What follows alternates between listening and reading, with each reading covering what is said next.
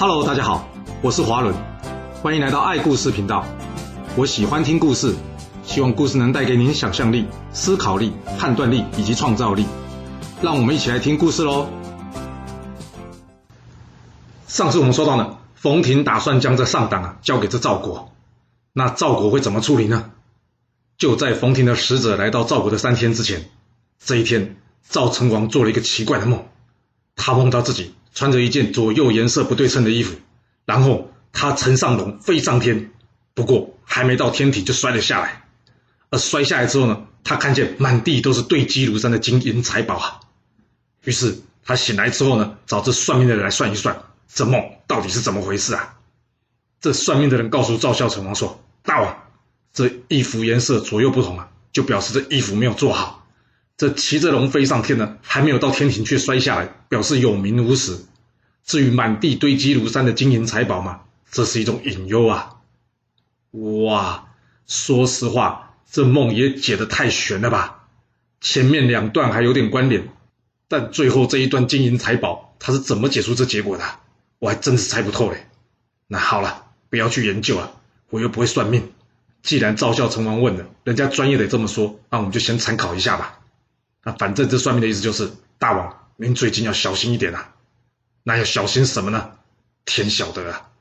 不过很快就会有答案啊，因为三天之后，这冯亭派出来的使者呢，已经来到赵国了。面对冯亭的提议，这赵孝成王呢，赶紧召集大臣们来开会。大家一听，不会吧？上党十七座城池全部献给赵国？哇，天上掉下来的礼物诶，有这么好的事吗？除非是中乐透，不然天上通常不会无端掉下礼物来的。天上会掉下来的，除了鸟屎、冰雹、陨石，还有就是飞机零件啊，反正都不是什么好东西啦。那这上党的十七座城池能算是好东西吗？平阳君赵豹一听，他说：“大王，千万不可以拿这十七座城池啊！这圣人有说过，来路不明的好处千万不要拿啊。”这赵孝成王一听，切，什么来路不明啊？人家就是看我英明，才会愿意向我称臣啊。哎，人家都愿意称臣，我怎么好意思拒绝人家？你说是吧？呃，啊，不是要开个会讨论吗？怎么赵孝成王已经把心中的答案先说出来了？是的，很多时候老板说要开会呢，只是要你背书同意了，根本没有人真的要你提出建议或是给反对意见呢。啊，既然都有答案，那这会还要开下去吗？没想到这赵豹不死心呐，他跟赵孝成王说：“大王，您想想看呐。”秦国花了多少力气才切断韩国，让上党成为飞地啊？这时候秦国一定认为上党早晚归秦国的。那韩国也明白这件事，但为什么就要送给我们赵国呢？这不摆明是要拉我们赵国下水，让秦赵来火拼吗？这是有毒的大餐，吃不得的啊！这赵孝成王一听，但是这上党，呃，我们之前就算派出上百万的军队，花了几年也一无所获啊。现在坐在家里就能得到十七座城池，你说不要这？接着赵豹说：“大王。”赵孝成王一听，他说：“行啊，你先下去吧。这问题让我想一想，总可以了吧？”那赵豹离开之后呢？赵孝成王问平原君以及赵宇啊，问他们两个的意见。这平原君认为呢，赵豹的话并没有错，秦国已经认定上党是他的了。要是去拿的话，那就等于正式向秦国宣战，大家得要准备火拼一场了。但是大王您的顾虑也没错，这韩国的上党郡呢？我们赵国之前就算派出了上百万军队，花了几年也一无所获。现在坐在家里就能得到十七座城池，这个利益实在太大了。要是不拿就可惜了。这赵孝成王一听，哎，啊，这样不等于没答案吗？你说两个人说的都有道理，啊，那我要如何决定啊？他跟平原君说：“叔叔，你可以直接说答案吗？”这平原君深深的吸了一口气，然后斩钉截铁的告诉赵孝成王说。我的答案是拿，哇哈哈！终于说出赵孝成王心中想要的答案啦。而对于赵胜的这段建议呢，《史记》的作者司马迁对此的批评呢，也就成了后来成语典故“利令智昏”的由来啊，形容受到利欲迷惑，使得理智混乱。然而，真的是这样吗？我们换个角度想想看吧。或许赵胜认为秦赵终将有一天会要火拼的，只是战争会发生在今天或是明天的问题而已。秦国若是拿下韩国的上党，对于赵魏两国将形成居高临下的有利位置，那邯郸将难以防守。那既然如此，还不如由赵国先抢据这块战略要地，到时候要拼也会处在比较有利的地位啊。同时，也可以给赵孝成王一个接受韩国上党的充分理由。不过，既然韩国的上党郡一旦归秦，这赵魏都会有危险，就不知道当初赵胜有没有想过，也分一小部分给魏国，这样就能把魏国也拉进来，不就多一个人，多一份力量吗？嗯，多一个人的确会多分力量，但有时候也要多分一份出去。这历史没写到，当时赵胜有没有提议要拉魏国进来？也或许说他说了，但是赵孝成王就是想独吞。反正的结果就是赵国决定了自己独自收下这份大礼啦。啊，管他这顿大餐有没有毒，反正先给他吃个饱啦。那既然要决定收下上党，这赵孝成王也不会没有准备了，因为他很清楚秦国的大军应该不久之后就会光临上党郡啊。在赵胜的建议之下，他下令大赏上党郡所有的官吏，让他们通通有奖，全部官升三级，并且每个人奖赏六亿黄金。嗯，才六亿黄金，好像有点少哎。不过。就不知道当时上党郡有多少官员了，啊。要是有两百个官员，那就是一千两百亿哦。啊，这样算起来，这负担好像也不小哎。不过别替他担心钱的问题啦，因为这些钱呢，得等到上党郡的官员在承受完秦军的攻击之后，到时候还能活下来的，才能领奖吧。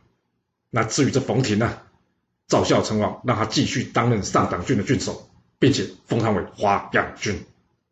这冯亭知道赵孝成王的答案之后呢，他并没有接见这赵王的使者啊，他含着眼泪请使者呢转达赵孝成王说：“冯亭领命，但无法谢恩啊。毕竟我做错了三件事：一，我为国君守卫疆土，没有能拼死战至最后，这是我第一错；第二，我没有听国君的命令，坚持不并入秦国，这是我的第二错；还有第三，就是将上党归赵，等于是私自出卖了主人。”这是我的第三错，所以我无法当面答谢赵孝成王，请他见谅啊。就这样，冯亭返回上党郡，继续担任郡守，而赵孝成王也立即派出了老将廉颇领军进驻长平，准备与这秦军一战。那秦军会出兵吗？秦昭襄王在听到上党郡投靠赵国，而赵国也收下了消息之后呢，他这几天来的好心情已经全部一扫而空了。好你一个赵丹啊！你是吃了豹子胆吗？连我秦国的嘴边肉你也敢抢？还有什么比这到嘴的肥肉掉了，或是煮熟的鸭子飞了这种事还让人失落的呢？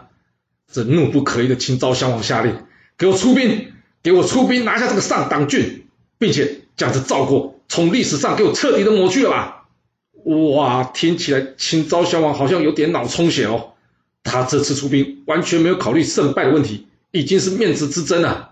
那这仗秦军会顺利吗？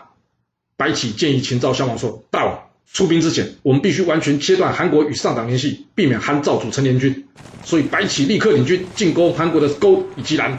除了震慑韩国，让他别出手帮忙外，更进一步的孤立上党郡。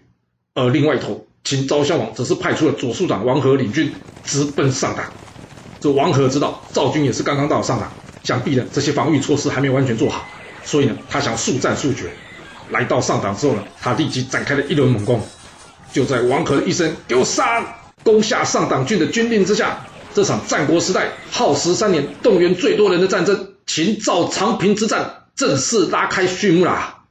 此战，秦军总计投入六十万人，而赵军最后共计投入四十五万人，加上上党原先冯亭所率领的韩军五万人，两国合计出兵超过百万。这是一场双方都超上家底的战争，大家都很明白，这仗既然已经开打，那彼此就没有退路了。谁要是输，那谁就得从战国的神坛上走下来。面对王和的攻击，廉颇首先率领二十万赵军，在这丹朱里以及马安霍一带呢，依据这长达百里的百里石长城作为主要防御阵地。另外，他分出一小批部队在空仓岭筑起防御工事，据险而守，并且派出裨将且领军五千人搜索迎敌。面对着强大的秦军，廉颇丝毫不敢放松啊！他很清楚，依据上党的地理优势，赵军只要能坚守得住，那就能立于不败之地。不久之后，冯亭也率领部队呢过来与廉颇会合。在收到韩国勾以及兰已经被白起攻下的消息之后呢，廉颇判断韩军应该不会参与此战。看来这场仗应该是赵国要独立对抗秦军啊！廉颇的战略非常的明确，据险而守，以抗秦军。因为不管怎么说，秦军远道而来，必定疲惫，加上还有大量粮食运送问题。而秦赵两国兵力相当，秦军一旦久攻不下，士气必然受挫。到那时候，就是赵军伺机反扑的时候了。不过想是这么想了，但是运气好像不太好呢。这四月的时候，赵军必将且在空仓岭搜索秦军的时候呢，与秦军的侦察部队发生战斗，结果竟然被秦军所杀啊！哇，这开战就失利，让赵军的士气略受打击。之后，王和率领大军与赵军在空仓岭发生激战。六月，秦军在攻下二张城，斩杀赵国四名都尉。之后，赵军筑垒防守。然而七月，赵军却再次遭到王和所率领的秦军突破，损失两名都尉。秦军在攻破赵军于空仓岭设下的防线之后呢，王和继续进军。不过接下来就没有这么顺利了，因为秦军来到固关，面对的是战国四大名将之一的廉颇。廉颇凭借这地理优势呢，沿着这百里石长城呢，沿线筑起了坚固的防御线，并且呢，将防守重点集中在固关、韩王山、大梁山，利用地形上居高临下优势呢，成功的阻止了秦军再一步向前推进的势头。这不管你王和如何的叫战挑衅，反正廉颇就是不理你啦。那接下来会怎么样呢？既然暂时无法全面开打，那接下来就是粮食消耗战啊！所以打仗绝对不是只有前线的战争啊，后方的补给更为重要啊！没错，秦军远道而来，这战事持久，秦军马上会面临缺粮的问题啊！不过赵国也没好到哪里去啊，赵国的粮食也不太够哎，那该怎么办呢？没钱就去借钱，同样的道理啊，没粮食也只好找人借啊。这赵国呢，很快找上了齐国帮忙。不过，就像刚刚说的，打仗不是只有在前线呢。你当真以为秦昭襄王脑充血吗？并不是好吗？秦昭襄王早就算到你赵国会缺粮，所以他一早就请人跟齐楚去放话说，这赵国没事就出兵攻打你齐楚，根本没把你当朋友。每次都是一出事才跑来找人帮忙，像这种朋友是绝对靠不住的，千万不要帮他。啊，那齐王建会听得下去吗？诶，看样子他好像听下去了，因为面对赵国来借粮食这件事，他的回复是：诶，让我想一想。哇，这人没饭吃，很快就会饿死了，这还能等你慢慢想吗？这齐国大臣周子一看，不行啊，大王好像没搞清楚状况哎。于是他跟齐王建说：“大王，救赵国不能等啊！赵国其实就是齐国的屏障。”一旦赵国被灭，齐国就会有危险了。现在的状况呢，就像是拿肉瓮瓮焦釜啊，什么意思啊？就是用破罐子中剩下的水啊，来去浇灭这烧焦的锅子啊，不能等啊！啊，齐王建有听下去吗？很抱歉，并没有哎。第一，粮食很珍贵，他不觉得齐国的粮食是破罐子中的水。第二，就算这赵国真的是被烧焦的锅子，啊，干他什么事啊？还有最重要的就是。要是赵国被灭啊，他要找谁要回这些粮食啊？所以他直接拒绝了赵国借粮食的请求啊！这周子一听，惨啊！大王只顾眼前利，而没看天下大局啊！看来齐国将来恐怕也不妙了。唉，能怎么办呢？他是王啊，我能怎么办呢？就这样，赵国向齐国借粮失败，而这关键性的外交失败呢，将让秦赵在百里石长城僵持不下局面呢。即将进入另外一个转捩点了，而周子这句话也就成了后来成语典故“肉瓮瓮焦釜”的由来啊，比喻事情急促急迫，刻不容缓啊。那为什么我们会说秦赵两军僵持不下局面即将进入转捩点呢？让我们接着说吧。由于缺粮的问题迫在眉睫，加上前几次廉颇与秦军交战不利的状况，这让赵孝成王左右为难啊。啊，怕战败就必须征兵，但是征兵马上会有缺粮的问题。这该如何是好呢？这时大臣楼昌建议啊，大王要不要我们找人去跟秦国讲和吧？这秦国也有缺粮的问题，我相信他们也不想再继续打下去了。只要讲和，大家都有台阶可以下。您看怎么样？这赵孝成王一听，哎，也是哦。啊，我怎么没想到我们可以和谈呢？但这时大臣于亲却出面阻止他说：“大王千万不可以和谈呐！”哎，啊，这话怎么说？能不打仗不是比较好吗？于亲接着说。大王，您想想看，您要是秦王，您认为赵国为什么在这时候提出和谈呢？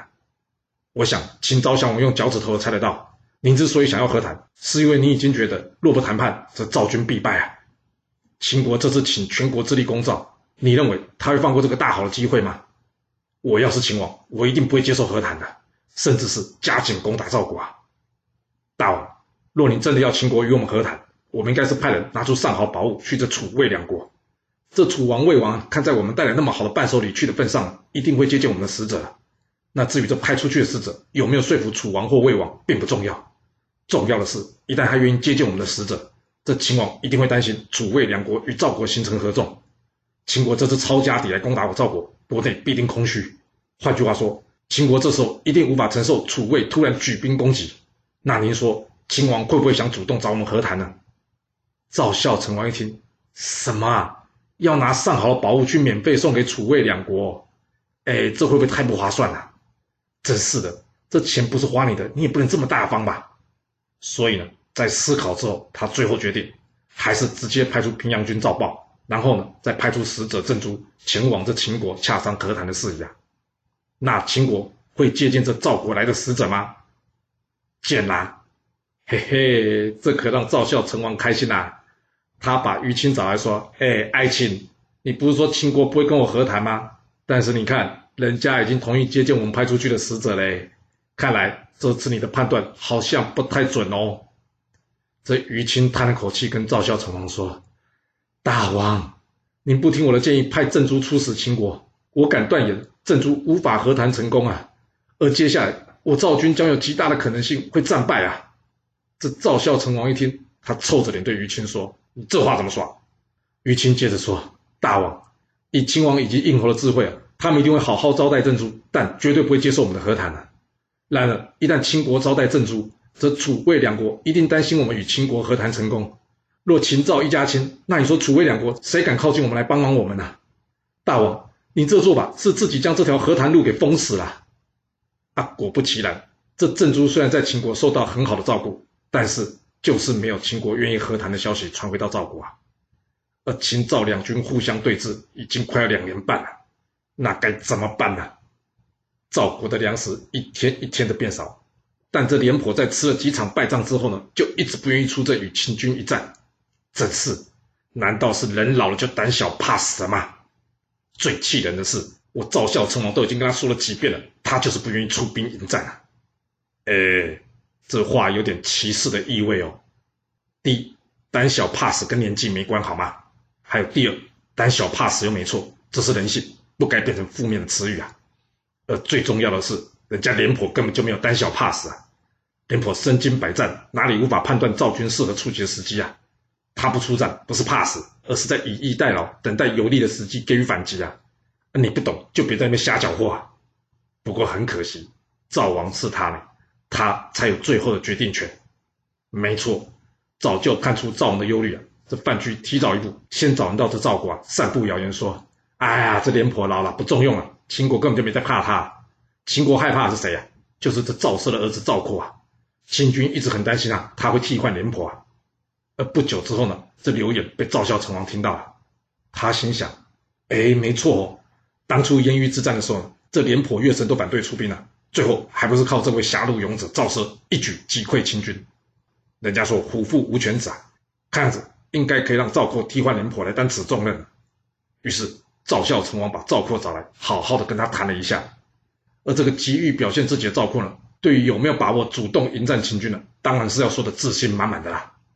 这赵孝成王一听，行，看来赵括胸有成竹，早有准备，用他上阵就可以早点结束这场战事，也免去我赵军因为缺粮而导致一败涂地的问题啊。所以他做了一个非常关键而重要的决定，那就是阵前换将，换上赵括代替廉颇对抗秦军。听到这消息，这病重的蔺相如呢，拼了老命爬起来去见这赵孝成王，他跟赵孝成王说：“大王。”千万不可以阵前换将啊！廉颇久经沙场，身经百战，他不出战必有其道理啊。而此战可能关系到赵国存亡，赵括恐难担此重任啊。这赵孝成王一听，他心里想：去，你跟廉颇是好朋友，你当然会这么说啦。这蔺相如一看，他知道赵王不相信他，他跟赵孝成王说：“大王，事到如今，我跟您说个事。”这赵奢生前有说过，他儿子赵括从无实战经验，虽然熟读兵书，甚至讲的比他还头头是道，但却不能用他为将，这是为什么呢？因为我当时听到他跟他老婆说，打仗就是要死人的。然而战争在赵括讲起来，就好像是玩游戏一样。赵国兵权不交到赵括的手上还好，一旦交到赵括手上，那赵军必败无疑啊！赵奢对赵括的评价是熟读兵书，但却不知道灵机应变。大王您想，有人愿意这样评价自己的小孩吗？赵奢之所以这么说，除了是为了赵括好，不希望他上战场，更是为了赵国好，不希望赵国的兵权交给他。听到这，赵孝成王对蔺相如说：“好了，我知道了。我看你的病也不轻。”好好回去休息吧。说完，他请人送蔺相如回去养病，而蔺相如呢，也就在留下这番话不久之后，到地下去追随着赵惠文王，结束了他传奇的一生啊。那赵孝成王有听蔺相如的话吗？这秦赵争夺上党的大战，后续会如何发展呢？我们要到下次才能跟各位说喽。好啦，我们今天就先说到这。若喜欢我的故事，要麻烦您记得动动你的手指，给我五星评价，或是点赞、订阅、追踪以及分享哦。当然，也欢迎您留言分享你对这一集的想法，或是你也可以请我喝一杯咖啡或是饮料，让我有持续创作的动力。其实历史就是顶层阶级的生活记录，了解顶层阶级的思考逻辑以及做法方式，我们就有机会改变自己的未来。谢谢您来听我说故事，我们下次再见喽。